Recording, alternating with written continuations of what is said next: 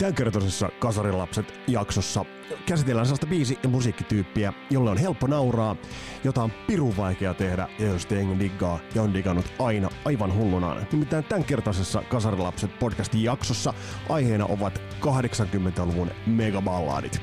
Niiden anatomia ja listataan 10 kasarilasten suosittelemaa parasta balladia. Mun nimi on Vesa Wienberg ja tervetuloa matkaan mukaan.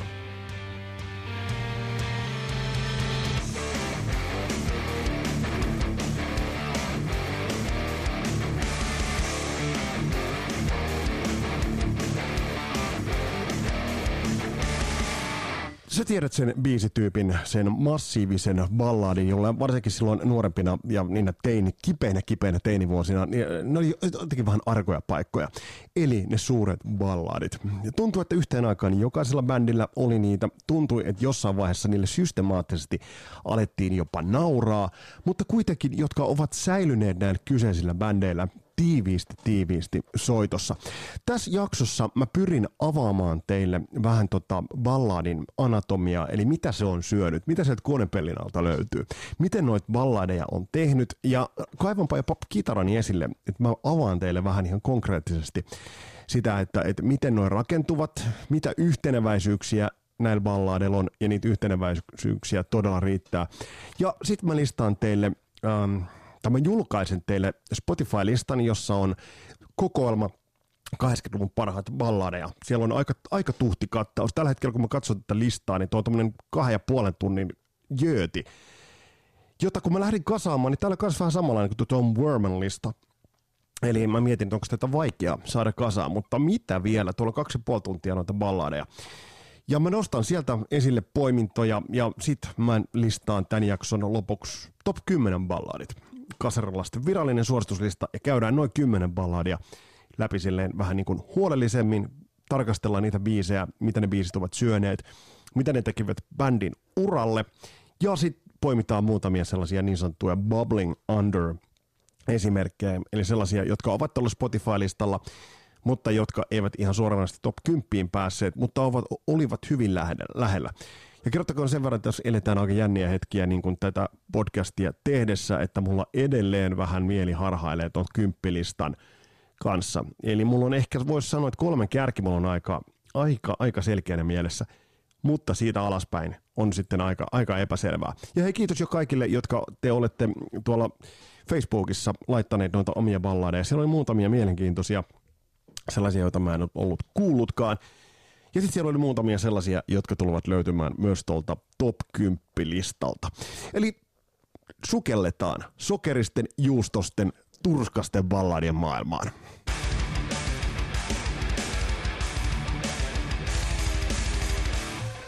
Jos katsotaan ihan sitä, mennään siihen, että millaiseen, millaiseen merkitykseen noin bändeille nousivat ja missä vaiheessa noita lähti tulemaan, niin tietenkään tämmöinen tyyppi, jos nyt ajatellaan viisi tyyppiä, ihan luokitellaan se nyt ensimmäiseksi.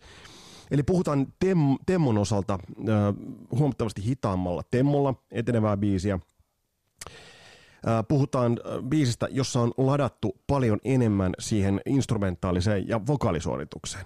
Niin tämähän on ollut tuttua kauraa jo ihan 50-luvulta saakka. Jos nyt ajatellaan niin kuin Elvistä, uh, Only the Fools Falling Love tyyppisiä, tyyppisiä juttuja, jotka lähtivät sieltä Elviksen vuosilta, tultiin 60-luvulle, elivät erittäin voimakkaasti. Toki se on aina vähän hieman vaikeaa määritellä, että mikä on balladi ja mikä ei.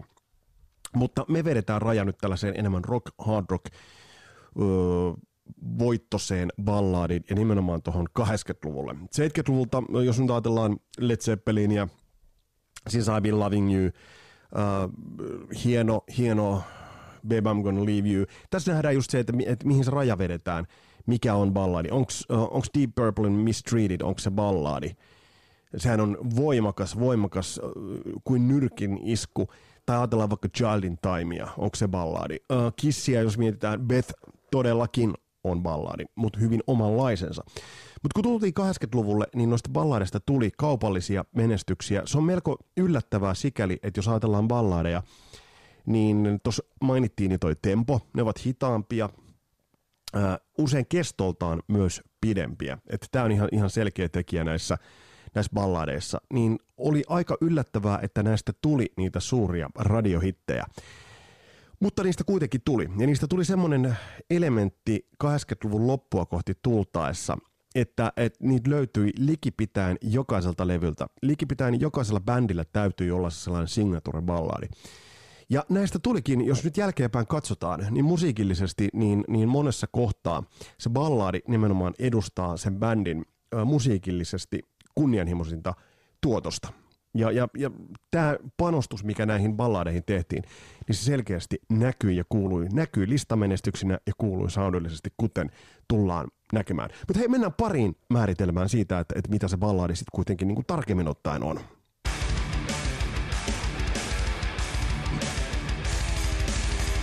Äh, tästä löytyy mielenkiintoista materiaalia internetsin äh, syövereistä. BBC Radio 4 äh, on, on listannut kuusi asiaa, jotka tekevät tällaisen eeppisen voimaballadin. Puhutaan voimaballadista. Ähm, ja, ja tässä niin se ykköskohta lähtee siitä, että siinä täytyy olla raakaa vokaalivoimaa. Eli siinä, siinä täytyy olla sitä niin kuin isoa tulkintaa. Se ei, äh, sanotaan nyt näin, että Dingo on paljon nyt esillä, mutta millään Noimanin piipityksellä ei yhtään niin kuin kunnon balladia tehdä. Et jos näitä katsoo tota listaakin, kun tullaan käymään lävitse, niin sitten huomataan se, että sieltä löytyy järkyttävä määrä todellista vokaalista voimaa. Ja se, se niin kuin jakaa jyviä akanoihin. Toki tuolta löytyy muutamia sellaisia, jossa se ei ole niin iso, että se tulkinta tulee enemmän esille. Ja on, on muuten mielenkiintoista, että, että, että tämän BBCn artikkelin mukaan muun muassa ähm, Paul Stanley on sanonut, että suurin vo- vokaalisuoritus on Phil Collinsin Against All Odds balladi. Se ei ole nyt listalla, mutta se on hieno balladi. Eli kohta yksi. Silkkaa vokaalivoimaa. Äh, Sitten tullaan kakkoskohtaan. Rakennetaan sitä biisiä. Eli kun sitä biisiä lähdetään tekemään, niin siinä huolella laitetaan sovituksellista voimaa siihen, että sitä biisiä todellakin niin kuin rakennetaan kohti sitä kliimaksia. Tässä kohtaa BBC mainitsee esimerkkinä Whitney Houstonin I Will Love, Always Love You, joka oli siis Dolly Partonin alkuperäinen, mutta kun käydään tuota meidän listaa läpi, niin siinä huomataan se, että siellä rakennetaan todella sitä biisiä. Eli toisaalta on sellaisia balladeja, jos laitetaan kaikki alkuun, mutta sitten on niitä, jossa todellakin niin kuin huolella rakennetaan sitä. Sitten on tämmöinen uh, Take Your Time on kolmas kohta. Tämä on kaksi jakonen. Biisit ovat niin pitkäkestoisia, mutta nämä on myös pitkään kypsyviä. Et jos ajatellaan uh, biisien merkitystä silloin, kun ne julkaistaan, ja biisien merkitystä silloin, kun ne nyt ehkä 20, 30, jopa 40 vuotta myöhemmin niitä katsotaan, se saattaa olla ihan toisenlainen. Eli aika tekee näille kappaleille monesti hyvää, vaikka musiikille monesti aika saattaa tehdä helvetin huonoa. BBC mukaan kohta neljä. Get Your Song in a Film. Tämä on aika hyvä. Uh, te tiedätte tämän listan. Top Gun, Days of Thunder, josta on muuten äärimmäisen hieno uh, David Coverdale, uh, mikä sen biisin nimi on, Freedom, joku, no, en muista. Bodyguard, Armageddon. Eli nää, jos sä saat sen biisin siihen leffaan, niin, niin se, se on ollut aina hyvä ponnahduslauta sille biisille. Ää, ja balladeille varsinkin. Ja yllättävää on se, että toimintaelokuvat ja balladit, vaikka Armageddon, I Don't Wanna Miss a Thing, Aerosmith, et, et, tavallaan niin kuin, power balladit ja sitten action-leffat sopivat äärimmäisen hyvin yhteen. Kiintosaa. Ää, ja sitten kohta viisi, Forget Dancing. Eli ää, näillä nyt ei lähdetä hakemaan mitään niin da- tanssimuoveja, eli nämä on hitaita. Totta kai niin kuin hi- hidas tanssiminen, se on niin kuin skin on skin tyyppinen tanssiminen tulee mieleen. Mutta nämä ei ole siis mitä, että et näin lähdetään hakemaan, että et, nämä on sellaisia biisejä, että nämä tehdään, että ihmiset mukautukoon siihen. Että ei lähdetä hakemaan mitään makareenaa tyylistä, tyylistä juttua näihin balladeihin. kohta viisi, key change. Uh, totta kai tämä tämmöinen Euroviisutyyli, että muutetaan sävellajia. No tämähän tuossa jo mainitus Whitney Houstonin biisissä tulee. Tuossa meidän listalla mm, näitä on vähän vähemmän, että missä se sävellaji muutetaan. Joitain on, mutta se ei ole niin isossa, isossa osassa. Eli siinä oli tämä kuusi, kuusi kohtaa. Sitten löytyy toinen artikkeli, tämä on Cushion Band-niminen blogi, jossa on, että miten, miten kirjoitetaan niin tämmöinen voimaballaadi. Mm, käydään tämä vielä läpi. Eli tässä käydään niin kuin nimenomaan sitä rakennetta, ja tässä tullaan siihen mielenkiintoiseen juttuun, että, että mikä merkitys on tietyillä soinnulla esimerkiksi. Mutta siis äh, rakenne on hyvin, tämän mukaan hyvin yksinkertainen. Aloita introlla sää, sitten sellainen bridge tai pre jolla mennään kertosakeeseen, kertsi, sää, kertsi, äh, ja sitten mennään ehkä sooloon tai jonkinnäköiseen alasottoon, ja sitten mennään äh, loppukertseihin, jossa sitten voi tulla se sävellajin muutos. Eli tämä on kaikille biisitekijöille aika tuttua, mutta jos te katsotte, että miten ne biisit rakentuvat, niin, niin tämä tulee aika, aika tutuksi sieltä. Intro on aika no, usein näissä nostetaan, kuten noissa esimerkkeissäkin tullaan näkemään, niin jonkinnäköinen osio kertosäkeestä tai säkeestä. Mutta hyvin usein nämä menee tietyistä soinnuista. Ja mä avaan teille kohta vähän sitä, sitä sointua, minkä takia ne menevät tietyistä, tietyistä soinnuista. Uh, Sitten tullaan tähän uh, niin sanottuun pre-koorukseen. Se pitää olla yleensä aika lyhyt neljä, viisi tahtia, ei pidempi, jotta se ei tavallaan vie voimaa ja ytyä sieltä kertosäkeeltä. Tämä on hyvin tärkeää. Ja sitten se, että mihin sointuu tämä pre eli tämä kertosäyttäinen oleva osa loppuu. siinä pitää sellainen tietty nostatus tulla, eli se on ikään kuin se cliffhanger. Ja sitten älä jätä yleisöä roikkumaan. Että sitten kun tulee se cliffhanger ja nostatus, niin mene kanssa siihen. Tästä on mielenkiintoinen poikkeus, on Bruce Springsteenin Darkness on the Edge of the Town levyltä löytyy Racing in the Street-biisi, jossa on äärimmäisen hieno nostatus. Siinä nostatetaan, nostatetaan. Ja kun sä luulet, että se sit räjähtää siellä jossain, niin sit otetaankin alas. Kuuntelepa se biisi. Se ei ole tuolla listalla, mutta se on hieno. Ja sitten tullaan siihen ultimaattisen impaktin omaavaan osaan, eli kertsiin, koorukseen, kertosäkeeseen – sen täytyy lunastaa ne kaikki odotusarvot, kuten tuossa BBCn artikkelissakin oli. Sen täytyy lunastaa se nostatus. Eli kertosää ei voi olla sellainen shekki, millä ei ole katetta. Kertosäkeen täytyy olla se täyttymä, sen täytyy olla se orgastinen kliimaksi. Ja sitä toi meidän ö, kasarilasten lista on läpeensä täynnä. Se on niitä kliimakseja ehdottomasti täynnä. Mutta tässä kohtaa niin kun kertsissä pitää olla kaikki mukana. Siinä pitää olla niin kuin all in. Se on niin kuin tavallaan se kohta, että et, et ei ole mitään, ellei nyt sitten tee tällaista Bruce Springsteen-tyyppistä tyylikästä ratkaisua.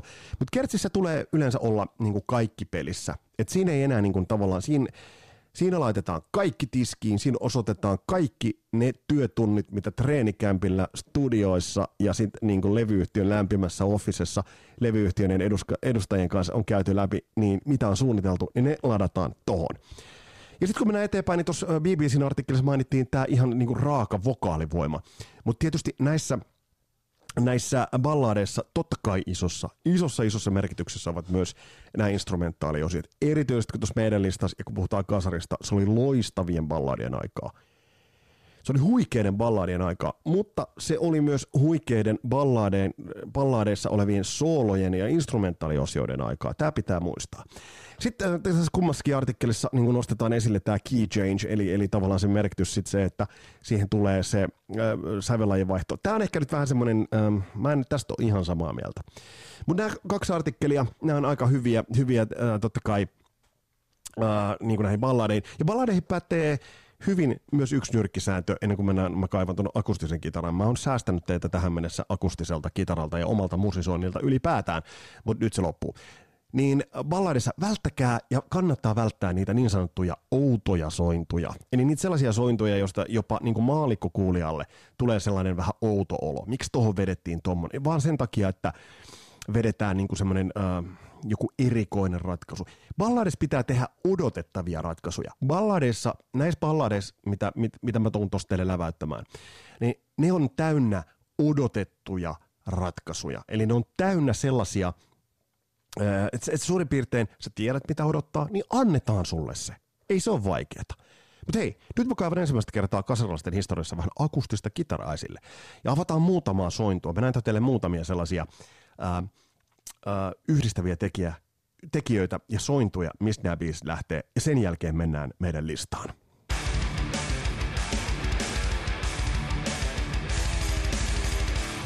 Eli otetaan ennen meidän listaan menoa, menoa muutamia ihan siis pikku pikku perusjuttui. Mä oon kaivannut mun akkarin tähän ja tää on nyt pikkasen pois vireistä vähän vanhat kielet, ollut kuumat kelit, se on vähän syönyt soundia, mutta mä näytän muutamia juttuja.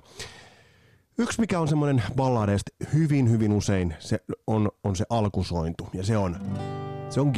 Se on jostain syystä, tai itse asiassa mä tiedän mistä syystä se on. G on täyteläinen sointu. Sitä voi muokkailla erilaisin tavoin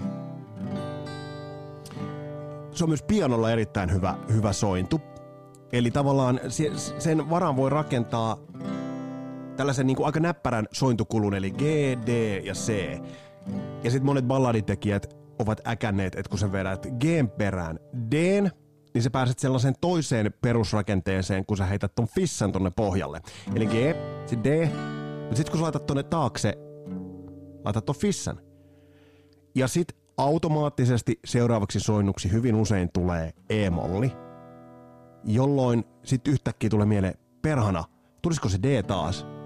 Jolloin päästään sellaiseen vakkarielementtiin, eli tällaiseen laskevaan sointukulkuun, joka on muun muassa European biisissä Carry Gstä, ja sitten lähtee tää lasku. Se löytyy siitä. Tai sitten tietysti toinen, tämä G-painotteisten ää, biisien, biisien tavallaan tämä ää, niin kuin, että miten moneen näitä on käytetty, niin näitä voisi luetella lukuisia, mutta nämä on duurissa lähteviä sointukulkuja, ja tullaan esimerkiksi Poisonin Every Rose Has Its Thornin, We like silent steel, eli tosta eteenpäin. Kaksi sointua. Ja paria vuotta myöhemmin Skid Row julkaisi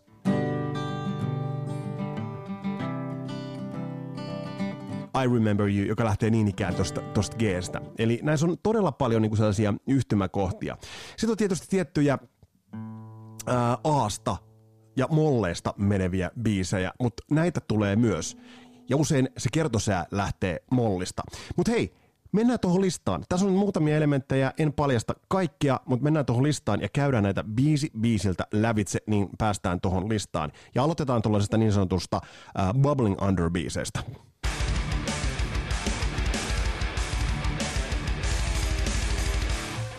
kun lähdetään perkaamaan tätä meidän listaa, niin tästä on ihan muutamia sellaisia niin reunahuomautuksia sanottava. Tällä listalla tosiaan toi kaksi puoli tuntia musiikkia. Onhan tämä nyt auttamattoman miesvoittosta. Että kyllä niin kuin siis ähm, naisistahan näissä niin kuin lauletaan tyyliin jokaisessa biisissä, mutta tuolla on ainoastaan muutamia sellaisia, jossa on sitten niin kuin naisia mukana. Mutta se tietysti ehkä johtuu siitä, että meillähän tämä painotus on tässä 80-luvun niin hard rockissa. Ja siis äh, sitten myös suomalaiset äh, bändit loistavat tuolta poissaolollaan, mutta mut, äh, tämä nyt on tietysti niin kuin, pitää muistaa, että tohon aikaan jos nyt suoraan sanotaan, että laadukasta musiikkia kuitenkin Suomessa tehtiin niin kuin aika lailla vähän. Eli siinä mielessä siinä mielessä niin kuin toi on suomalaisuus loistaa poissaololla, mutta on siinä niin kuin yksi poikkeus. Ja tämä on sellainen balladi, jota mä oon niin kuin ihmetellyt, että milloin tästä niin kuin joku bändi tekisi uuden version ja oman version. Kyse on uh, Broadcast, eli suomalaisista niin kuin lahjakkaista muusikoista Esa Kaartamosta, Miri Miettisestä, Edu Kettusesta, et cetera, et cetera, Jarmo Nikusta koostuva bändi, joka, josta puhuttiin niin kuin aikanaan Suomen totona jopa. Ja jos sä tutustut Broadcastin tuotantoon, niin se on äärimmäisen hieno. Mutta Broadcastin kappale You Break My Heart on semmonen biisi, joka kannattaisi jonkun artistin ottaa ja tehdä uudestaan. Tämä on hieno versio, tämä täyttää ne merkit, tämä, lähtee, tämä on niin kuin mollivoittoisesti lähtevä. Eli, eli, ja tämä nyt ei mene ihan siihen, niin kuin siihen niin kuin hard rock pirtaan sanotusti, eli, eli tämä on vähän niin kuin kevyempi ballaadi, mutta tämä lähtee mollivoittoisesti, ja tässä on vahvaa sukulaisuussielusuutta, ää, kasarilapset top 10 listasta löytyvällä eräällä legendaarisella balladilla.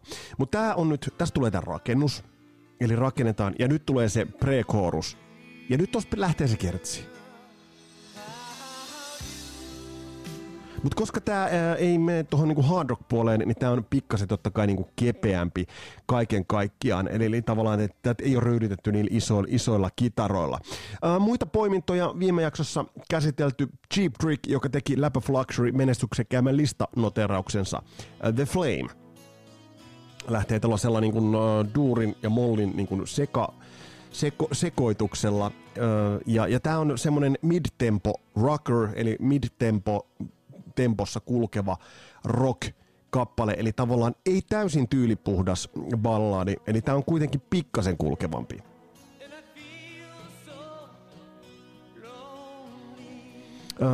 tätä rakennetaan, rakennetaan hienosti ja niin ikään se melodramaattisuus täytyy näissä olla. Ja tässähän se niin kuin toden, toden totta on. Sitten mennään molliin peruskierto, eli hyvin peruskierto, niin kuin tuommoinen A-molli F tai mistä tuo nyt meneekään. vokaalisuorittamista. Robin Sander, hieno. Ja sitten kun tullaan siihen kier- kertosäkeeseen, niin huomaa, että niin kuin ison lähdön. Mutta ei ihan täysballaadi. Eli tällä niin mid-tempossa kulkeva, kulkeva kappale. Äh, monet veteraanithan, tuossa mainittiin jo Kiss teki hieno kappaleen Beth, mutta loistavan balladin Hot in the Shade-levylle teki myös Kiss. Eli puhutaan Forever-kappaleesta, ja tässä on Bruce Kulickin loistava, loistava soolo. Tämä on hieno kappale, mutta ei yltänyt top, top 10 sitten kuitenkaan, koska toi top 10 on kova. Sinne ei ihan millä tahansa biiseillä mennä, mutta siellä löytyy myös sellaista tiettyä, tuutte ehkä vähän yllättymään. Tämä on hieno, hieno kappale. Mm. Ja tässä lähtee tämä no, tää on nousu. Tässä ei pudoteta, vaan tässä noustaan. Ja tässä nyt yhdistyy massiivinen kertosää ja se vokaalivoima. Paul Stanley.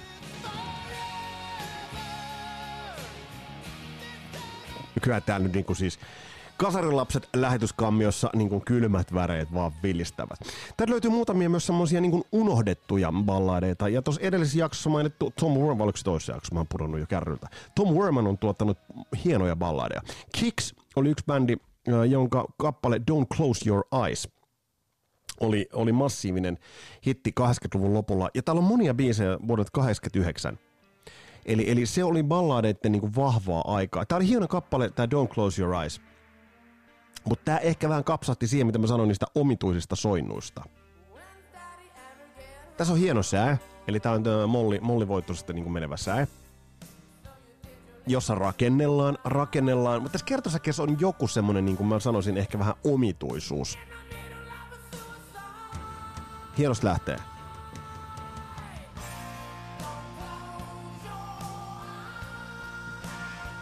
Siis hienosti toi menee, mutta tässä on tää pudotus. Eli vähän toi carry-pudotus.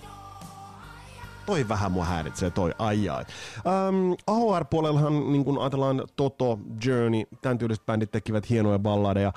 Um, Bad English yhtyeelle When I See You Smile, jota olet käsitellyltä Superbandit-jaksosta tuttu äh, oli iso, iso breikkaus, eli tällä bändi breikkasi. Ja tuolla top 10 listalla tulee olemaan niin biisejä, tulee olemaan esimerkkejä siitä, että ne ovat olleet todella merkittäviä äh, listasijoituksen kannalta. Bonjovi me mielletään isojen balladien bändiksi, totta kai. Um, Mutta sitten tullaan tähän This Ain't No Love Song, Always, näihin biiseihin. Ja totta kai niin I'll Be There For You, New Jersey-levyltä, uh, on iso, iso balladi. Tässä, tässä on nastaa se, että tässä John Bon Jovi ja kumppanit, Richard Sambor kumppanit maksavat velkoja tuonne soulin puolelle. Eli tässä on semmoinen soulahtava rakenne, ja se tulee näissä kohdissa, jossa koko homma laitetaan niin kuin seis. Tulee vähän semmoinen niin James Brown, Brown-tyylinen juttu. Eli tällainen.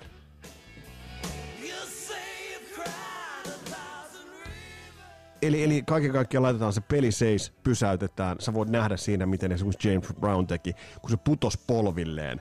Ää, siinä avustaja toisille sen pyyhkeen. Ja tos on likipitään sitä samaa.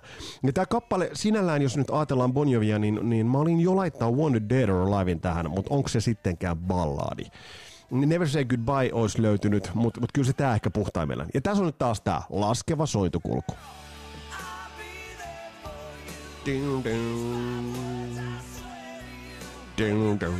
Eli, eli se tosin kun nähdään, ja se tulee pikkainen variaatio, nää. Eli se on taitavasti rakennettu, mutta, mutta jos siellä nyt on ollut Desmond Child niin rakentelemassa, niin, niin mikä se on ollut tota biisiä tehdessä. Elegancein Ballad of Jane on äärimmäisen hieno, hieno balladi Jane Mansfieldille omistettu. Öö, tämä on balladi, tämä on tyylipuhdas balladi. Tästä tuli MTV-hitti, mutta ei tämä nyt niin, niin isoon stardomiin bändiä vienyt. Eli, eli et kyllä näitä niin löytyy. Journeylta löytyy Lights, Totolta I'll Be Over You, ne on kaikki tuolla listalla.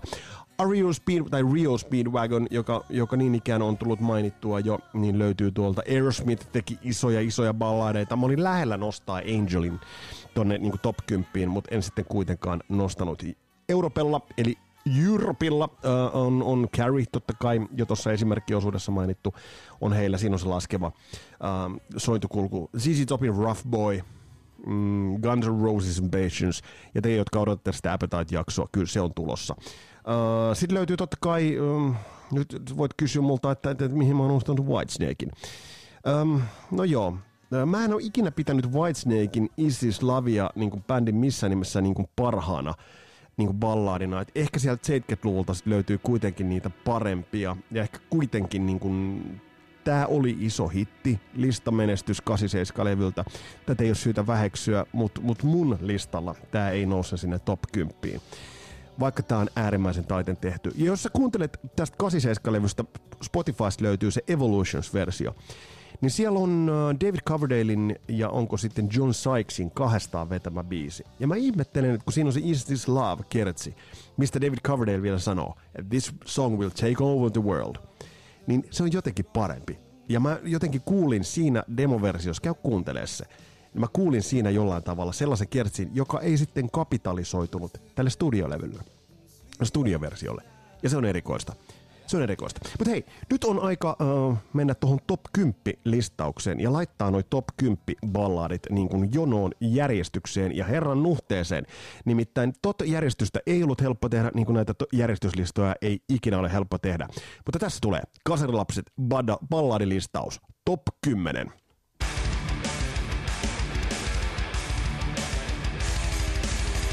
Me lähdetään liikkeelle lop- vuosikymmen 80-luvun loppupuolelta. Silloin ähm, Los Angelesin baariskeneä alkoi kuohuttaa äh, viiden soittajan bändi. Siinä oli viisi tummahiuksista soittajaa. Eikö se hetken, siitä taisi olla kolme tummahiuksista, kaksi sellaista niin blond, pitkätukosta blondia, miespuolista tosi, mutta to, tärkeänä oli se, että laulaja olisi vaaleahiuksinen. Laulaja oli liittynyt bändiin pikkasen aikaisemmin ja, ja toi mukanaan oman – bändinsä äh, kappaleen äh, uudelle bändilleen. Ja, ja tuosta kappaleesta, äh, kun katsoo pari vuotta tai reilu vuosi ennen sen levyttämistä, äh, levyttämistä soitettu live-versio, se on aivan järkyttävä. Mutta reilua vuotta myöhemmin äh, tämä kappale julkaistiin äh, levyn, debyyttilevyn tokana sinkkuna, ja se muutti kaiken.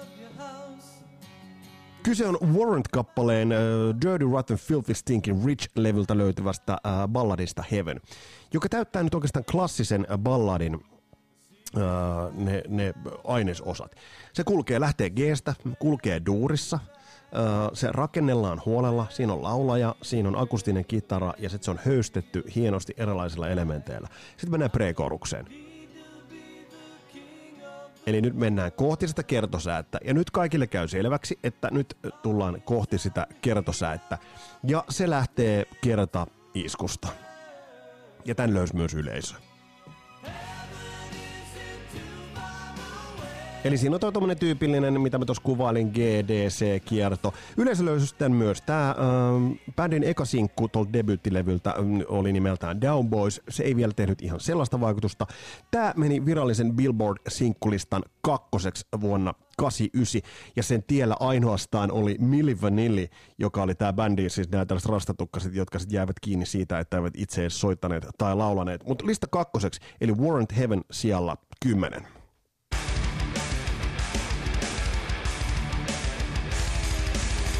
No sitten mennään biisiin, joka itse asiassa äh, äänitettiin ensimmäistä kertaa originaalisti jo vuonna 83. I-10 oli silloin t- asialla. Ja sitten myös äh, Valerie Stevenson olivat asialla. Biisi tehtiin äh, Dreams-nimisen sitcomiin, mutta tämä ei vielä isosti sitten resonoinut, kunnes asialle äh, tuli bändi Heart, joka oli julkaissut pari vuotta aikaisemmin niin sanotun paluulevynsä. Siitä What About Love meni sijalle, kun tarkastetaan, meni sijalle ö, kymmenen, mutta sitten tuli sinkkujulkaisu, joka niinku räjäytti pankin. Eli puhutaan Alone-kappaleesta, joka lähtee pianolla, joka lähtee vähän kuin toi Broadcastin You Break My Heart. Eli lähtee niin kuin mollivoittoisesti, laulu tulee heti nopeasti sisään. Tiedetään Ann Wilson äh, loistavat piiput, kykenee niin kuin laulamaan, laulamaan sillä tavalla, että katto irtoaa talusta, mutta aika se, säästeliästi tullaan niin kuin tähän sisään. Eli tässä heti ei niin kuin laiteta kaikkia peliin. Mutta kuitenkin kuulija tietää, että tämä tulee lähtemään tästä vielä niin kuin isosti, koska kaikki elementit, ja taas rakennetaan. Laskukuvio, eli rakennetaan se niin kuin huolella, se kertosää ja tiedetään, kaikki tietävät nyt tässä vaiheessa, että okei, se tulee. Ja voi pojat, nyt mennään. Tästä on muun muassa Celine Dion tehnyt versio, mutta se on täyttä paskaa. Siinä on muun muassa pilattu se loistava soolo. Ja tämä on myös niin kuin versio ja biisi, jossa on niin kuin se soolo upeasti, upeasti niin kuin tehty. Eli tämä, tämä, tämä meni Jenkkilistan Billboard-listan sijalle yksi. Eli tämä on Bad Animals-levy, joka muuten on ehkä vähän semmoinen leimi, vähän niin kuin laiskanpulskia levyjä mun mielestä niin kuin ei ehkä nyt soundeiltaan ihan, ihan sitä, mitä niin kuin se olisi voinut olla Ron Nevisonin tuottama, tuottama levy niin, niin äh, se ei tehnyt vaikutusta, mutta tämä biisi teki. Ja sitten kun mennään kakkoskertsiin, niin tässä on hieno kikka. Eli mennään kakkoskertsiin, niin se laulu ei tulekaan heti, vaan se tulee instrumentaalikierto ja Ann Wilsonin Eli ei laulua vielä, mutta tää.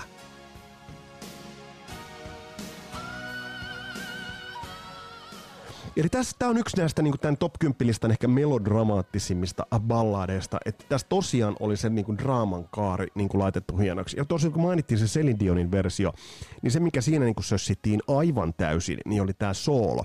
Mä mainitsin jo tuossa niin alkutekijöissään, että kun tullaan niin kuin näihin megaballadeihin, niin soolojahan täytyy olla sellaisia signature-sooloja. Ei liian vaikeita, mutta sellaisia, että myös se, se tavallinen kuuntelija pystyy viheltämään sen.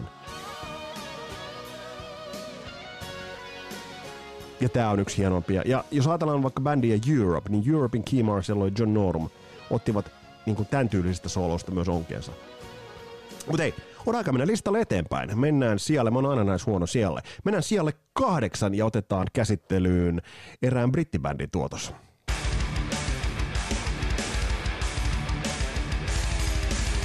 No tää nyt ei varmasti niin kuin ketään tässä kohtaa yllätä otetaan käsittelyyn Def Leppard, otetaan käsittelyyn Matt Langen tuottamalta Hysteria-levyltä löytyvä biisi Love Bites. Tämä on merkityksellinen siitä, että tästä on useita dokumentteja, kun esimerkiksi bändin ukot ovat kertoneet, että millaiseen suuntaan Matt Lang tuontti ja työnsi bändiä tässä kohtaa.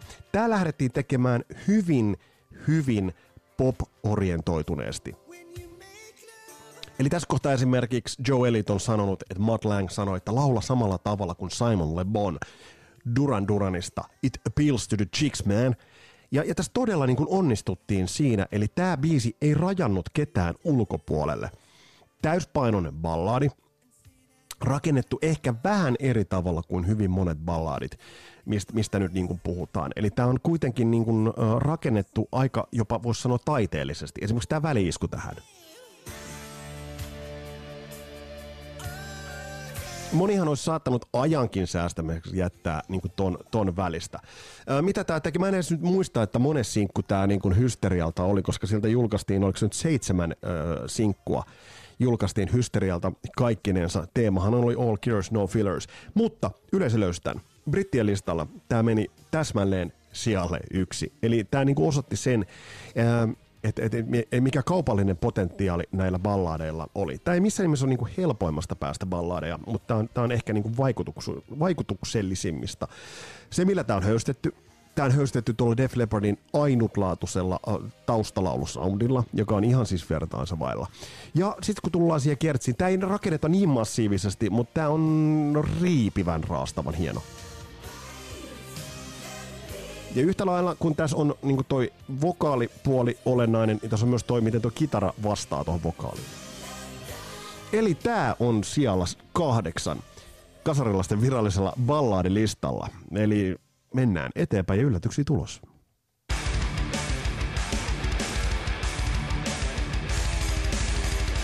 Siinä mielessä, missä niin kun esimerkiksi Warrant oli niin kun eilisen teeren öö, poikia, niin, niin, niin, tai siis uusi, uusien teerien poikia, niin vuonna 84 ilmestyi Agent Provocateur, mä en ikinä osaa lausua, ilmestyi Foreignerin hieno biisi I Want to Know What Love Is.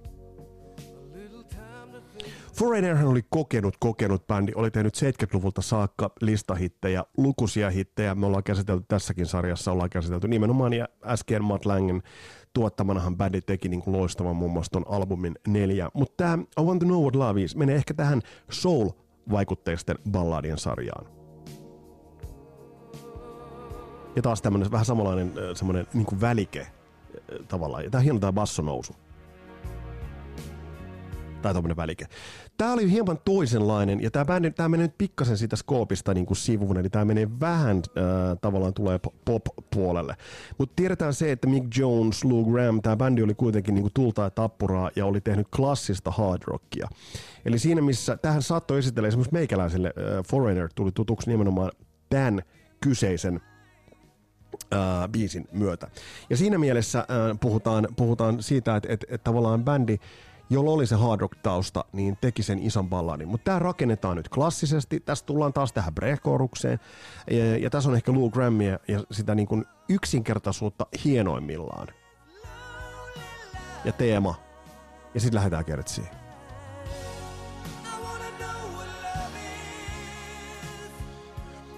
Kaiken kaikkiaan niin kuin hieno toteutus. Uh, tästä on useita versioita tehty, mutta alkuperäinen Foreignerin versio on ehdottomasti, ehdottomasti tästä, niin kuin, tästä hieno versio. Eli siellä seitsemän kasarilasten uh, tuolla, tällä balladilistalla on Foreigner ja I Wanna Know What Love Is. Mennään eteenpäin.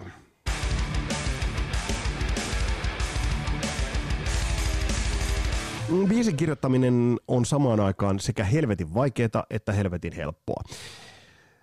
Kun kitaristi tulee sun eteen ja vetää kahden soinnun, kolmen soinnun kappaleen, niin se voi olla joko tosi paska tai se voi olla todella hyvä. Ja tää siellä seitsemän oleva biisi, anteeksi, siellä kuusi oleva biisi on ehdottomasti hieno, mutta tässä on tosiaan kaksi sointua, mitä tässä vedetään. Country-tyylinen laulu ja kyseessä on totta kai Poison.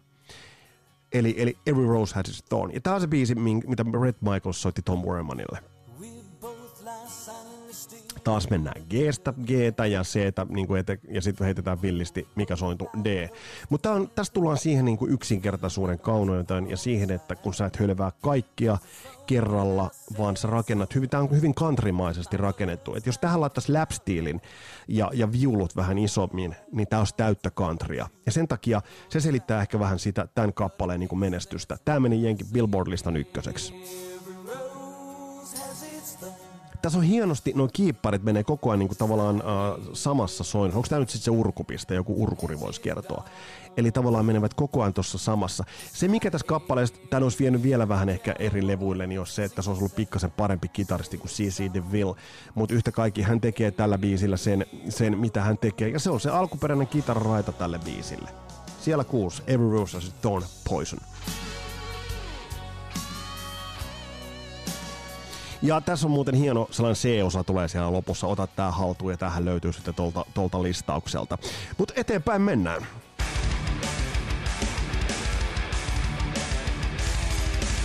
Mm, tässä ollaan nyt menty aika lailla niin jenkki-brittipainotteisesti, mutta sitten on yksi bändi, joka naulas noita balladeja ja joka sitten on, jos ajatellaan hard rock ja balladit, niin yksi bändi löytyy ehdottomasti löytyy niin kuin tällä yhdistelmällä. Puhutaan Scorpionsista, mm, puhutaan Love at First Sting-kappaleen levystä ja puhutaan siltä löytyvästä upeasta, upeasta balladista Still Loving You, josta meinas tulla jossain vaiheessa meemi. Mutta yritäpä tehdä temppo perässä, tulkita tää vaikka jossain karaokessa. Tai älä tee niin. Mm, tässä Klaus Mein, puhutaan monesti tuosta niinku rockin ääntämisestä, mutta Klaus Meinhan ääntää englantia aivan aivan tuollaisella teutoonisella tavalla päin helvettiä. Ketä se tässä kohtaa tosiasiallisesti sitten äh, häiritsee. Tämä kappale ei muodostunut minkäännäköiseksi äh, niin kuin lista menestykseksi, vaikka ajatellaan, että Scorpionsilla oli niin kuin menestystä taustallaan, mutta esimerkiksi Billboard-listalla tämä meni sijalle 64 sinkkulistalle, mutta tämän merkitys on kasvanut sitten, kuten BBCn artikkelissa sanotaan, annetaan aika. Ja tämä solo. Tämä on Rudolf Schenkerin äärimmäisen yksinkertainen solo, ja tästä tullaan siihen yksinkertaisuuden kauneuteen. Tätä kappaletta, niin kun tullaan tuohon BBCn ohjeeseen, niin tätä kappaletta Still Loving Youta rakennellaan hitaasti. Tämä ei missään tapauksessa ole pikavoitto, mutta tässä on myös vähän semmoista soulmaisuutta, kuten tuossa I'll Be There For Youssa.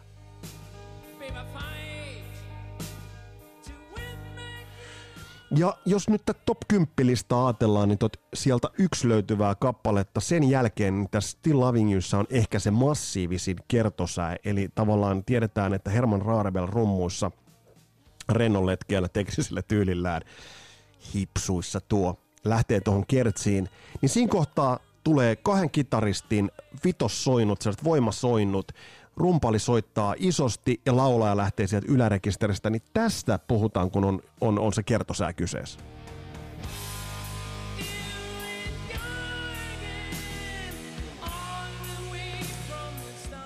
Ja ketä häiritsee se, että Klaus laulaa All the We from the Start? Ei ketään. Mutta tämä on hieno kappale ja, ja tässä niin tämä on kestoltaan, tämä on aika pitkä biisi.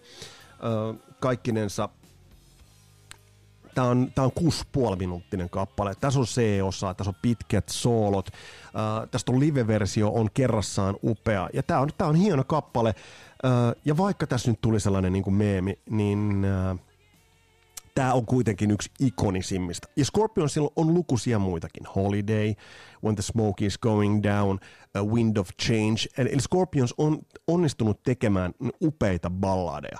Eli tämä löytyy sieltä viisi. Eli Scorpions is Still Loving You. Ja nyt kun sä mietit, mitä helvettiä ne on ne neljä top kärjessä olevaa biisiä, no ainakin seuraava niistä on aika yllätyskortti ja voisi sanoa, että ehkä musta hevonen, no pun intended.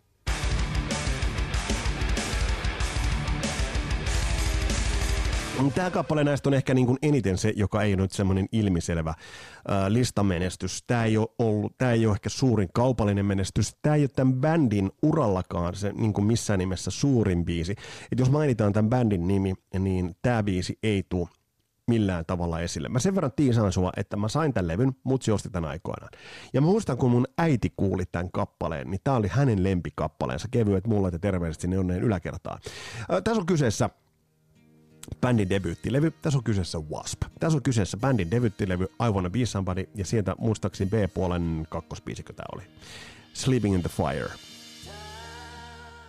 Todella upea, mollista lähtevä, uh, hyvin yksinkertaisella sountuprogressiolla ja sointurakenteella kulkeva biisi, uh, jossa Black Lawlessin tämä tulkinta on, on kaikki kaikessa. Ja taas tulee tämmöinen tyylikäs väli, väliisku. Näitä on nyt kolmas jo. Tiedetään se niin musiikillinen tausta ja musiikillinen lahjakkuus, minkä Waspiin um, kytkeytyi. Mä oon kehunut tässä jo aikaisemmin, mä oon kehunut tämän niin Waspin debyyttialbumin, joka on käsittämättömän terävää jenkkiheviä, siis käsittämättömän ajaton levy ja helvetin hyvin toimiva levy. Mutta tässä tulee tämä niin bändin valtava laulovoima, kun tiedetään se, että siinä oli niin kolme kundia, ketkä kykenivät laulamaan stemmoja, ja se kuuluu tässä kiertosäkeessä.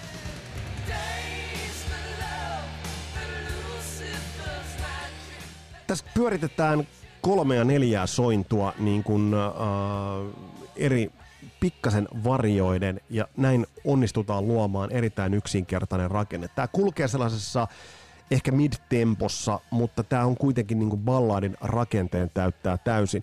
Ja se hieno lauluvoima ja se, että et uskalsi käyttää falsettia mitä, mitä niin kuin monetkaan bändit ei ihan puhtaana. Ja sitten kun lauletaan falsetti vielä stemmoina, niin se tekee ihan ainutlaatuisen soundin, jopa ehkä vähän sellaisen Beatlesmäisen soundin. Ja se tullaan tähän kertsin jälkeisessä osassa, niin, niin tota, siinä on äh, erittäin erittäin hieno tämä falsettiosio, kun Black ehkä vähän päästelee. Ja sinällään mä oon mietin, että jos tämä olisi tullut miltä toiselta tahansa bändiltä tahansa tämä biisi, niin tämä olisi saattanut noussa niin kuin isommaksi. Et ehkä tässä niin kuin kohtaa katsottiin sitä kirjan kansia, ei niinkään sitä kirjan sisältöä. Mutta tässä tulee se falsetti. Ja kun puhutaan näistä kitarasooloista, niin tässä on ehkä se kitarasolo naulattu kaikista tyylikkäimmin.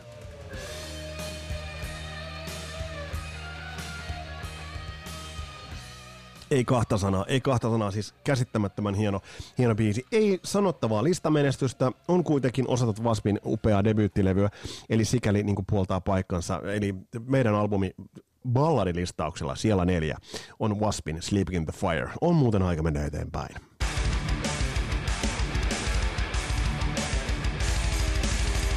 Mm, seuraava balladi, tämä on siellä kolme, löytyy bändin lasketaan kolmoslevyltä, mm, joka on muuten aika huono. Ö, mutta tolle levylle, jota myös tuottaja eikä bändikään sitä levyä ole hirveämmin niin kuin kehunut, niin mahtui kuitenkin kappale, joka oli täysin yllättävä. Se oli semmoinen jokerikortti, jota ei todennäköisesti osannut kukaan odottaa siinä vaiheessa, kun toi biisi ilmestyi kyse, ja siellä kolme kasarilaisten balladi äh, rankingissa on Motley Crue, Theater of Pain-levyltä vuodelta 85 löytyvä Home Sweet Home. Biisi, joka lähti niin Tommy Leen hienosta piano-teemasta. Tää on jotenkin niin vilpitön. Tää on jotenkin niin, tää oli mun hyvin lähellä olla ykkösenä, mutta mä nostin sinne toisen biisin. Tää on tavallaan, tää kiteyttää sellaisen uh, on the road romantiikan yhtä lailla, kuten kiteyttää uh, Bon Jovin uh, Wanted Dead or Alive. Tässä on semmoista viattomuutta, ollaan jo vähän oltu tien päällä, touhuttu ties mitä. Ja tämä osoitti myös sen, että mikä tämä bändin niinku tavallaan lahjakkuus oli. Ja tästä on tullut Amerikanan siihen songwriting-perinteeseen se iso biisi. Ja Kertsin lähtö. Miten lähdetään? Ja sitten tulee T-Bone, Tommy Lee.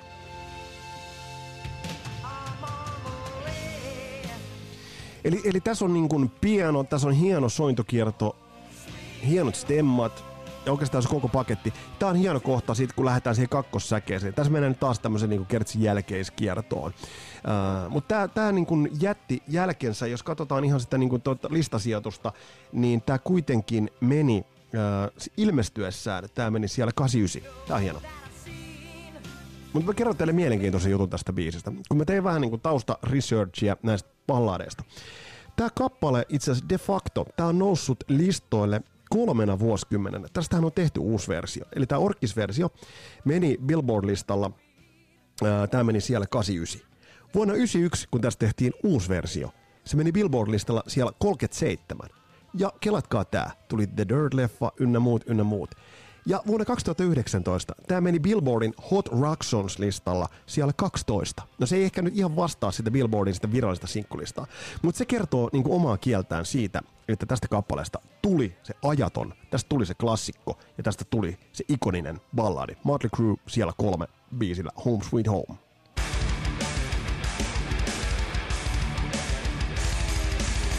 Kun mennään kasarilasten balladilistaukset tuohon kärkikaksikkoon, niin tullaan kahteen biisiin, jotka yleiseltä tunnettavuudeltaan eivät ole sellaisia, että jos sä menisit tuolla niin kuin Sivan, Sivan jonossa jolleen perus Marjatalle sanomaan, että listaappa kymmenen balladia, nämä ei ole sillä listalla, tai jos sä soittaisit nämä balladit, niin nämä ei saattaisi olla edes missään määrin tuttuja. Mutta puhutaan kahdesta sellaista tyylipuhtaasta, todella hienosta, jossa niin kuin korostuu kaikki nämä piirteet, joita niin kuin tässä ollaan nyt huolella ja hartaudella listattu. Siellä kaksi balladilistauksessa on Cinderella yhtyeen 88 ilmestynyt äh, kappale Don't Know What You Got Till It's Gone.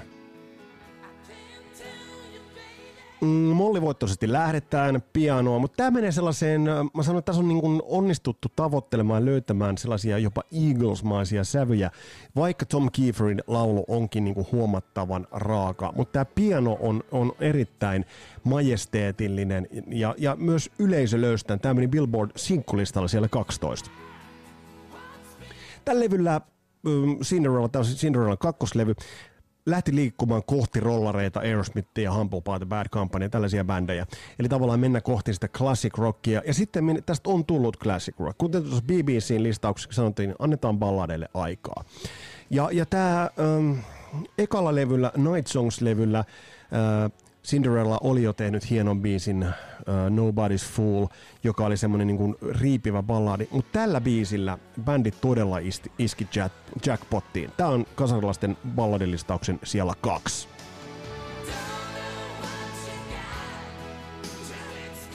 levyhän meni äärimmäisen, äärimmäisen hyvin niin kuin multiplatinaa. Ja tämä kappale mm, ehkä niin kuin on erittäin hyvä ajankuva. Tom Kiefer muuten livenä soitti kiertueella Cinderella, kun oli kiertueella, niin Keith Emersonin äh, mallia noudattaa semmoinen katosta tuleva ja kattoon nouseva flygeli, missä Tom Kiefer tänne veti. Paljonhan tässä on niin kuin myös tekijä, tekoa sillä, että Tom Kiefer on vain erinomaisen hieno laulaja. Eli, eli siellä kaksi, Cinderella ja, ja kappale Don't Know What You Got Till It's Gone.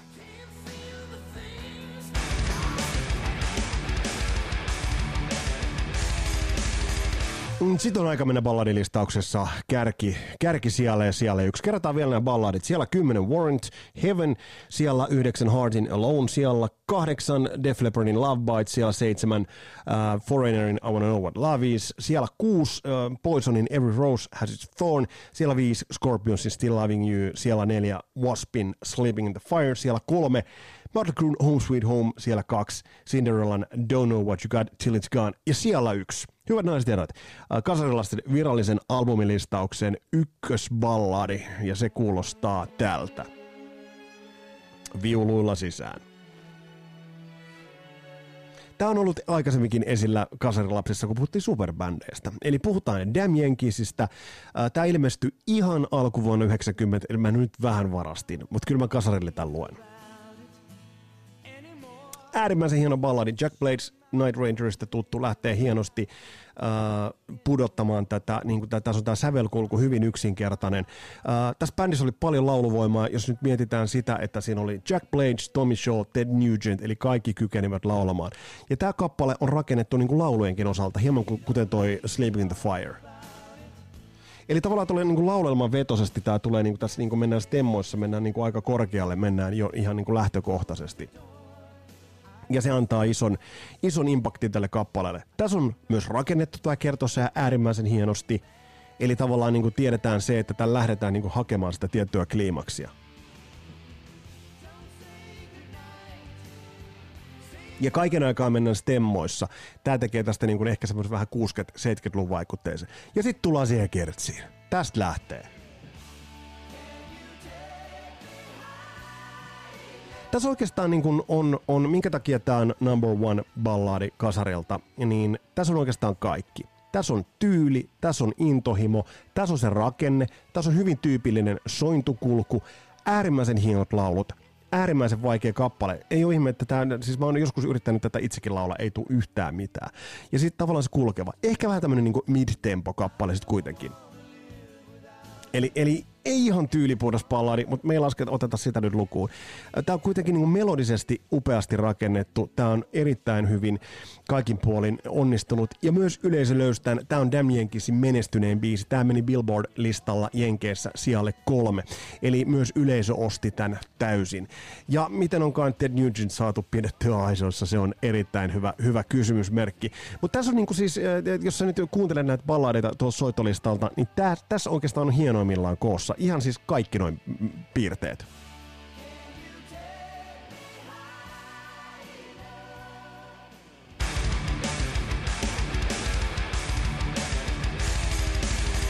Tässä oli tämänkertainen blastaus aiheena noin todellakin balladit ja tulevia jaksoja niitä nyt en vielä tiedä, että mitä kaikkea sieltä on tulossa. Nämä jo moneen kertaan lupailut henkilöhaastattelut ovat tulossa, eli, eli kesätaukoja ei edelleenkään pidetä. Tässä olivat ballaadit, pistäkää ehdotuksia hyvistä aiheista, hyvistä käsiteltävistä. Mulla on yksi listaus, on ollut pitkään mielessä, ja nyt se lista alkaa pikkuhiljaa valmistumaan. Eli se on ne basistit. Eli se basistilistaus olisi nyt vihdoin ja viimein tulossa. Eli Kiva kuulit kuulolla. Mun nimi on Vese Winberg. Tää oli Kasarin lapset. Palataan astialle. Moro. Hello boys and girls. This is your truly David Coverdale for Whitesnake. And you're listening The Kasarin Lapset.